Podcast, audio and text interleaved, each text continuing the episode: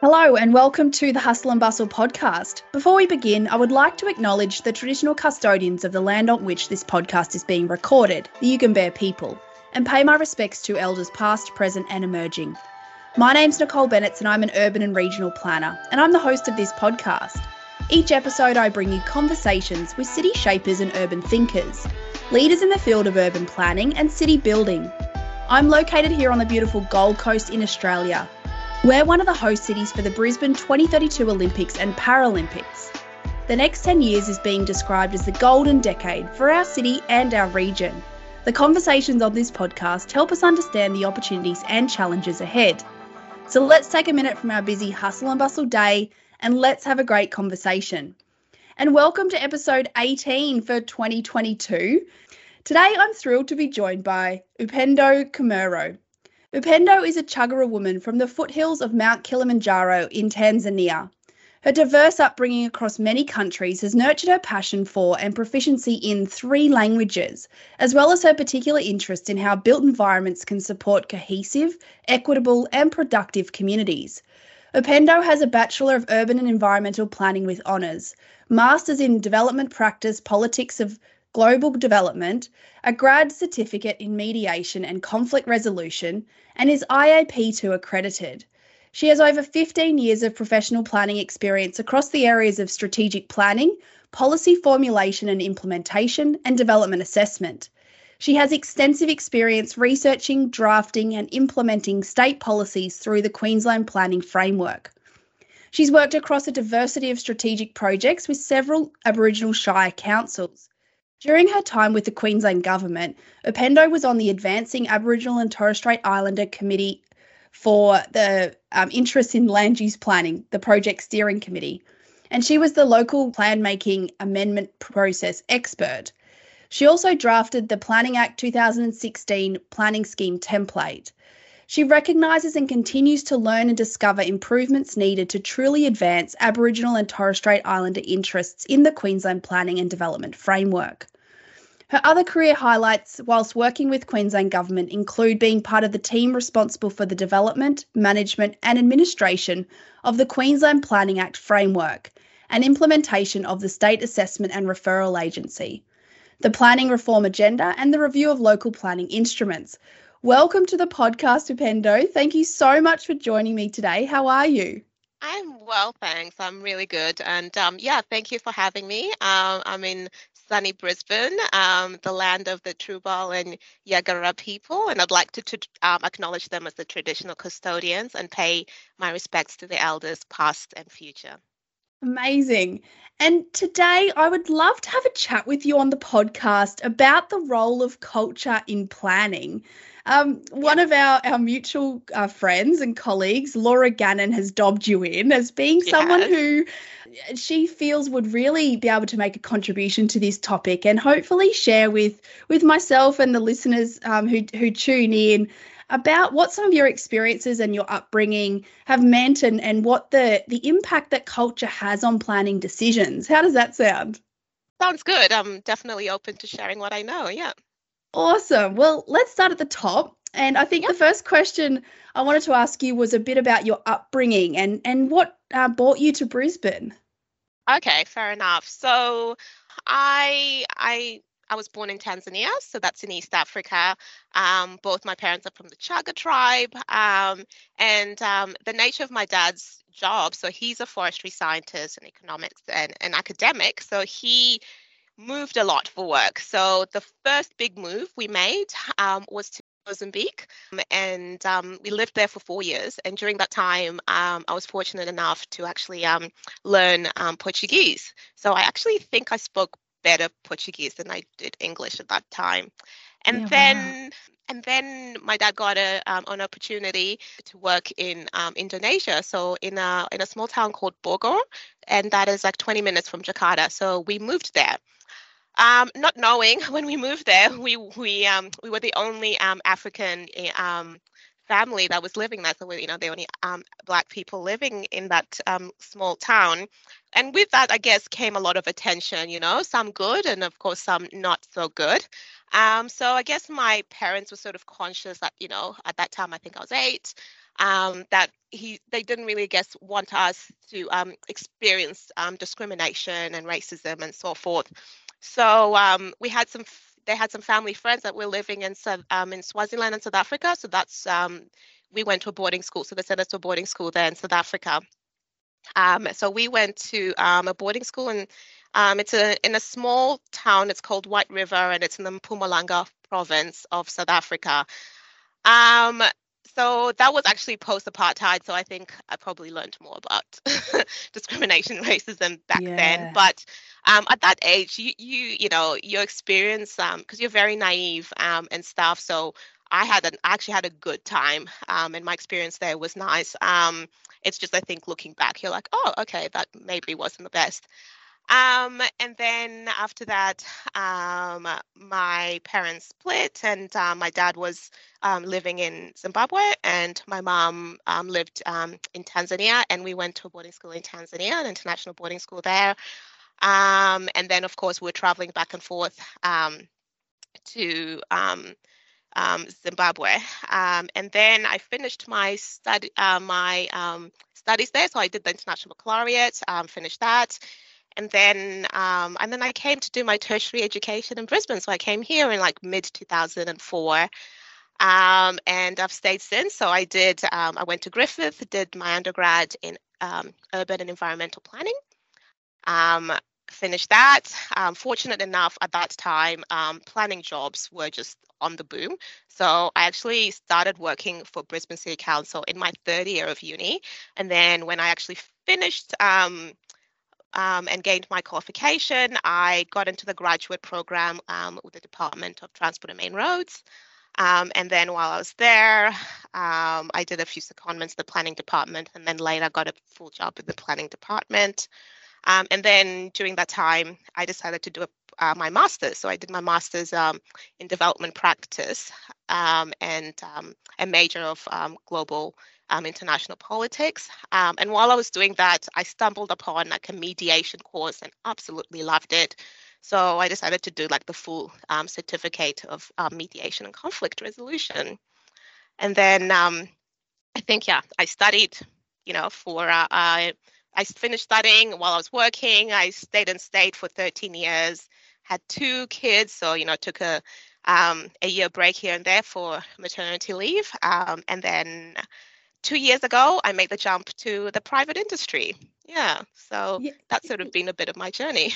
awesome. And you're with Meridian Urban now? I am. I am. I am with um, Meridian Urban. Um, yeah, so we do a lot of, you know, like that natural hazard.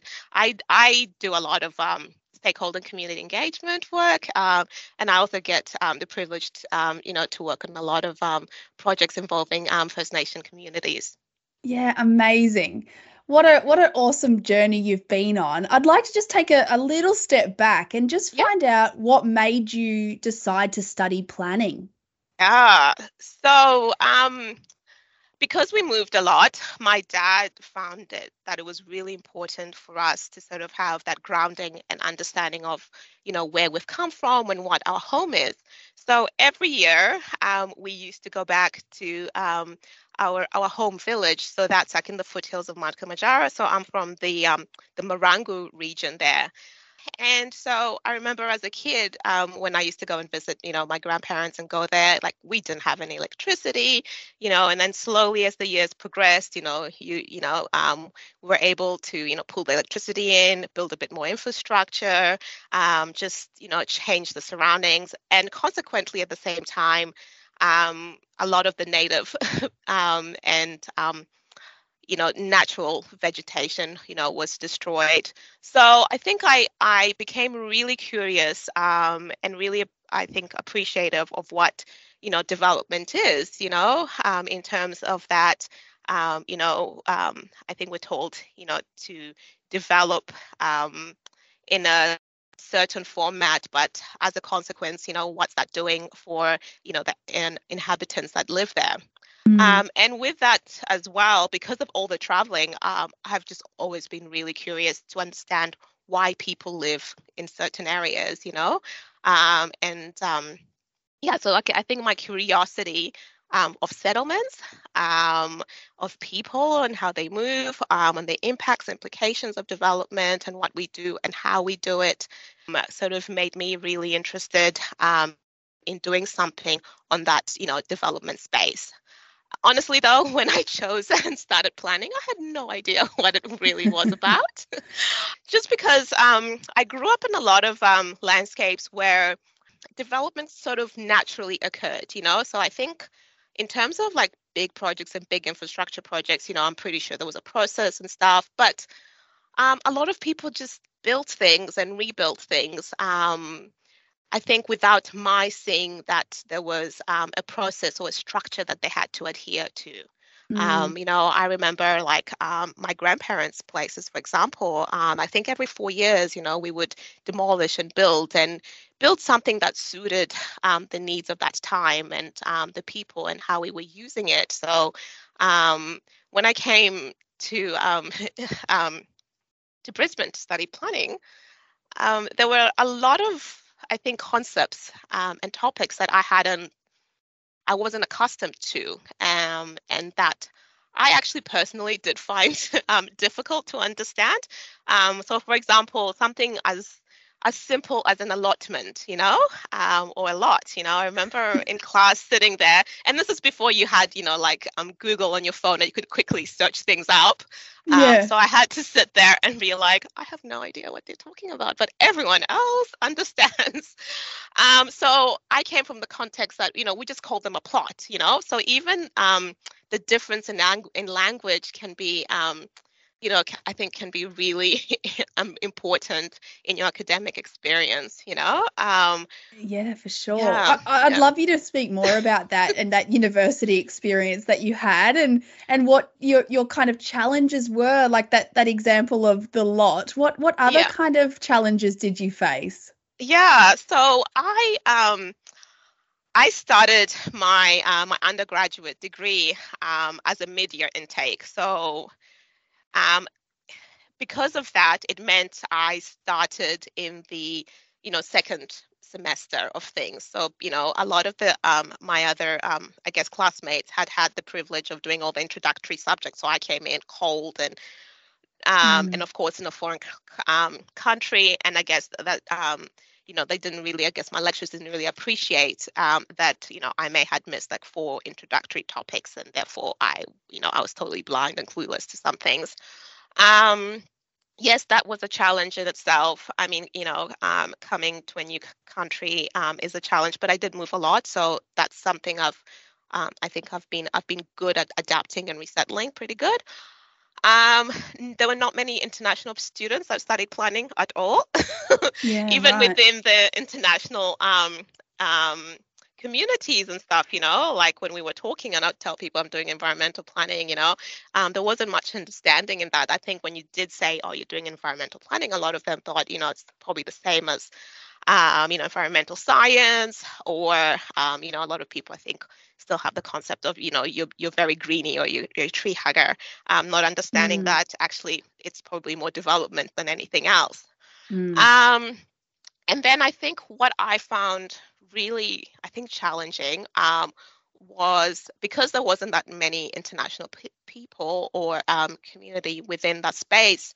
Um, therefore, there wasn't much literature um, that we um, pulled upon and we studied, or there wasn't many case studies. It was all really, you know, Queensland focused you know, which is fine in saying that if, um, and you know, I have actually stayed and worked here, but I think um, I would find it challenging if I just came to do my undergraduate or to just gain a you know um, an academic qualification here but i was hoping to go somewhere else and apply it mm. um, so and then i think with that as well you know um, you know when you go to uni you have to do like everything has to be referenced all your you know your papers and everything and um, when you want to write something that's sort of like your truth or your understanding or from your perspective um, and if you couldn't find an actual reference or someone who had written about it, then it was sort of like not accepted, you know, because you couldn't reference those thoughts. So yeah, that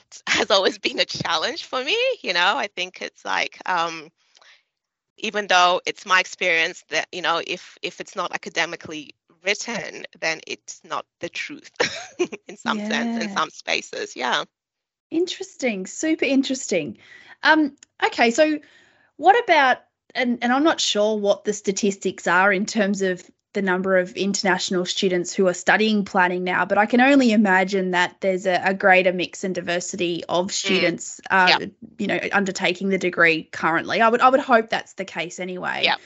Um, so I guess I'd be keen to understand any tips or advice you might have for those current international students and and and all the academics. Yeah, yeah. So, I mean, my experience, and I do probably have to preface this, is it is from um, my experience at Griffith University.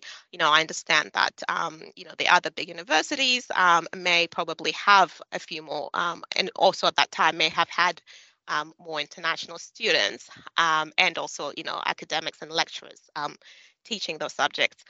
In terms of, I guess, tips, I would sort of like to say that um, for the students themselves is um, not to be scared um, and not to be reserved um, in sharing and asking questions. You know, um, I think just um, because you may not, I guess, have the same experience as what's being taught doesn't um, take away from your experience. And I think when you, you know, when you feel comfortable and um, or you're just brave enough to um, share those experiences, it actually creates a lot of um, discussion.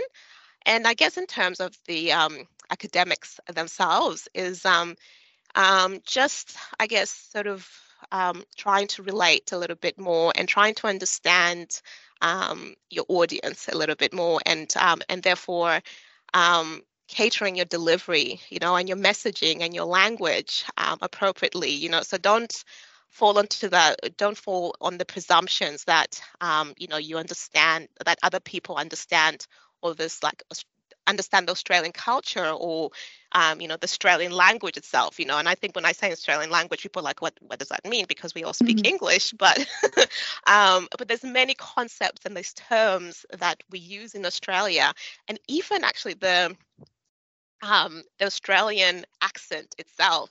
So, for Yeah. example, like my my mom, um, I'm so gr- I'm so blessed to um, that she's able, like she comes and visits me pretty frequently. Um, but whenever she comes and she visits me, um, she struggles, you know, um, she struggles understanding. And one of the persons she actually struggles to understand a lot is my father-in-law. So sometimes I kind of sit there between them and have to, you know, to translate Yeah, um, right. what he's saying, you know. So, um, But they both speak English. They're both speaking English, but yeah, when you add the accent, um, just to our ears, and we're not familiar to it. And this is something I think I've noticed in Australia. Like um, when you come to Australia, you, um, especially as an international student, I'm not quite sure how it is now, but in my experience back then, to hold your visa, you had to do. Um, you were required to do an, an English exam every two years, you know, to keep your visa, um, and therefore, um, you know, it's sort of you're you're sort of basically told you, you like English is the language and English is what you have to speak, and um, you know, we don't really want to hear, you know, like um, other languages um, as much, Mm. you know, like you, you need to sort of learn English, and therefore, I think we don't um, you know, in the in our environment as well. We don't really hear other languages, and because of that, I think um, it can become a struggle to hearing accents and other um, and other, I guess, forms of um, English. So, back taking it back to, um, I guess, the university experience um, and the tips for the academics. Um, it's you know it's sort of those communication sort of tips you know maybe like um, speak slow um, um, explain your concepts, explain things you're talking about. Um, yeah, just don't make that presumption um, that Mm. everyone sort of understands. Um, and that really goes with the basic things, you know, like if you're going to say an allotment, you know, do, you know, be a bit of a thesaurus and say all the other versions that you can think of them Yeah. you know, say, you know, a lot to plot to block, whatever, you know, um, and therefore that's more inclusive for um for everyone else in um guess in your- in your classroom. Yeah. Yeah, awesome tips. Hey, I want to ask a, a big question. The big question that I have for you today, and and taking it back to culture and and Yep. the role that culture has on the Queensland planning system. Mm. And I'm I'm just curious to understand, you know, you've mentioned kind of language barriers, but I, I, guess there's also values and kind of the, you know, different cultural upbringings have different yeah. kind of values. And I'm interested yeah. to understand based on you know your deep understanding of queensland planning system and then also your understanding of these other various cultures um, that you've grown up within what are some of the shortfalls of how we currently plan do you think? Um so um from my experience and from like you know i guess working um, within um, well predominantly within the queensland planning system at that state level i think there's that um, presumption, and that's and I think people fall on acquiring and um, adapting to what um, you know um, is written or what um, publications come out or academic um, literature um, and relying on those perspectives as being the perspectives of the cultures and the different people within your community. And i think that's a real shortfall because that's only sort of one version of it. You know, it's sort of becoming, um, um, you know, um, falling into that trap of having like, you know, a single story for what um, your community um, may experience and be like. So I think the key here is probably to get out there and consult, you know, um, really mm. understand that um, I guess you know, like I don't know, um, the uh, multicultural community in one in one area may have a totally different um, experience um, because they come from you know that sort of um, environment. But then you know, the immigrants from this community, um, you know, they've come from or you know their experience is a bit like this, and therefore um, their lived experience is you know is totally different from you know the east community for example. So i guess what i'm just trying to say there is um, the um, the um, the value in consulting the value in actually going out and talking to people and listening to people um, and understanding how people are using this space um, and understanding the needs of the people um, and actually um, engaging with people in their spaces you know? So don't be like oh i want to do a community consultation to understand you know the cultures of these you know different multicultural people. So i'm going to call them all into a meeting you know? Um, and in some spaces that can work but generally, if you really want to understand, um, you, you, sort of have to go out there and, you know, um, walk in the community, um, go have yeah. a coffee with people, um, let them invite you to their spaces, you know, mm. and not hmm. be scared to ask um, those you know the, the, those difficult questions like i think the i think the worst thing we can do is make presumptions and you know um and you know i guess put that on people um like if we're going to write stuff and if we're going to as planners if we're going to present and write stuff for the public i think we really need to understand the public you know mm. so even myself yes you know i come um, from you know an african background but my story i'm really uh, aware is different um, from others so um, you know i can't say i understand you know um, say an immigrant who had to you know um, who was displaced from their homeland and had to flee and you know came here and you know seek asylum visa or something. I i don't understand that you know i guess that story that's not my story so i would actually need um, and seek you know understanding and co- engage in that conversation with that person to understand their experience. So therefore as well don't make presumptions that even if you get you know or you talk to one person from that culture that is the representation of that full culture.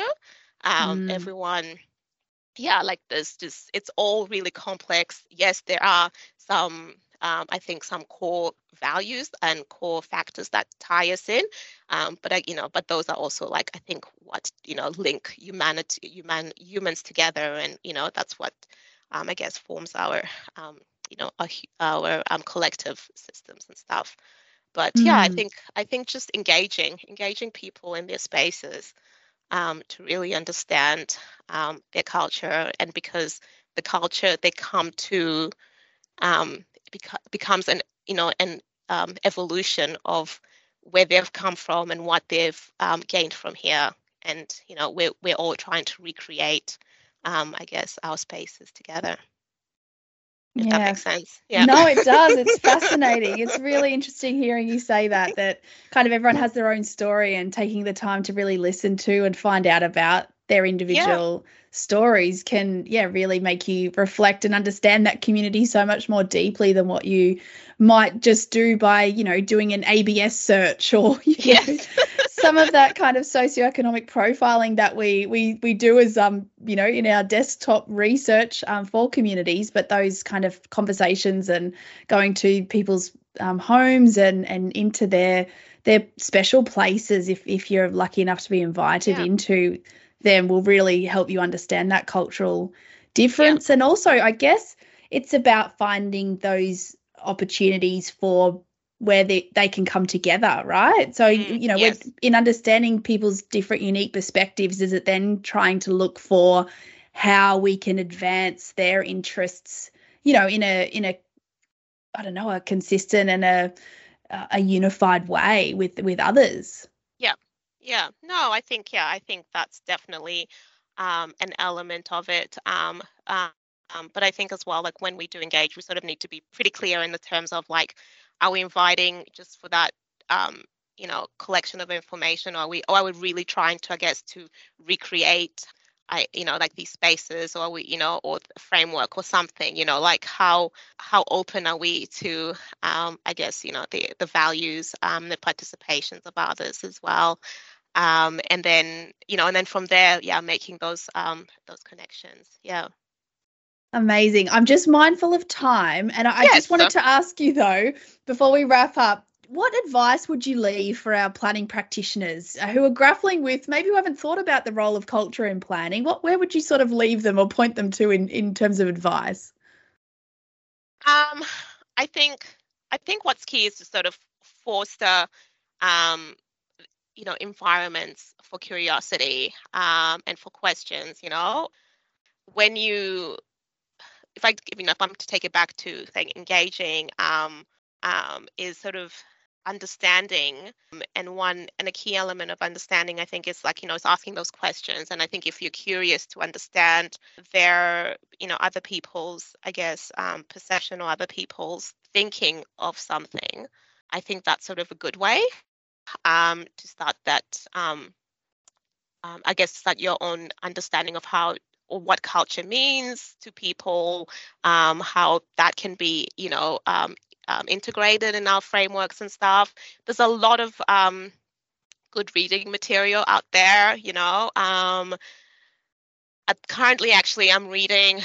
Oh, what am I actually reading? I think it's a podcast. Actually, it's about. Um, it's I'm gonna get the right title. It's growing up African in Australia, and it's yeah. by um, Maxine um, Beneba Clarke. Um, yeah. And it's just a volume of um, um, of a collection of stories of you know people's lived experience um, in you know in Australia, um, and and I and what I've actually really enjoyed about that that um, um, that book is that um, you know it sort of explores the whole um, diaspora of like what you know of of the um, of the African of the Black people. So you know I think when you're trying to sort of understand the culture, say, you know, an African culture, you sort of have to understand, yes, there's, you know, there's Africans from Africa, there's Africans, African Americans, there's, you know, um, Africans from a range of like Caribbean I- islands, Afro Africans, and this, you know, um, and then um,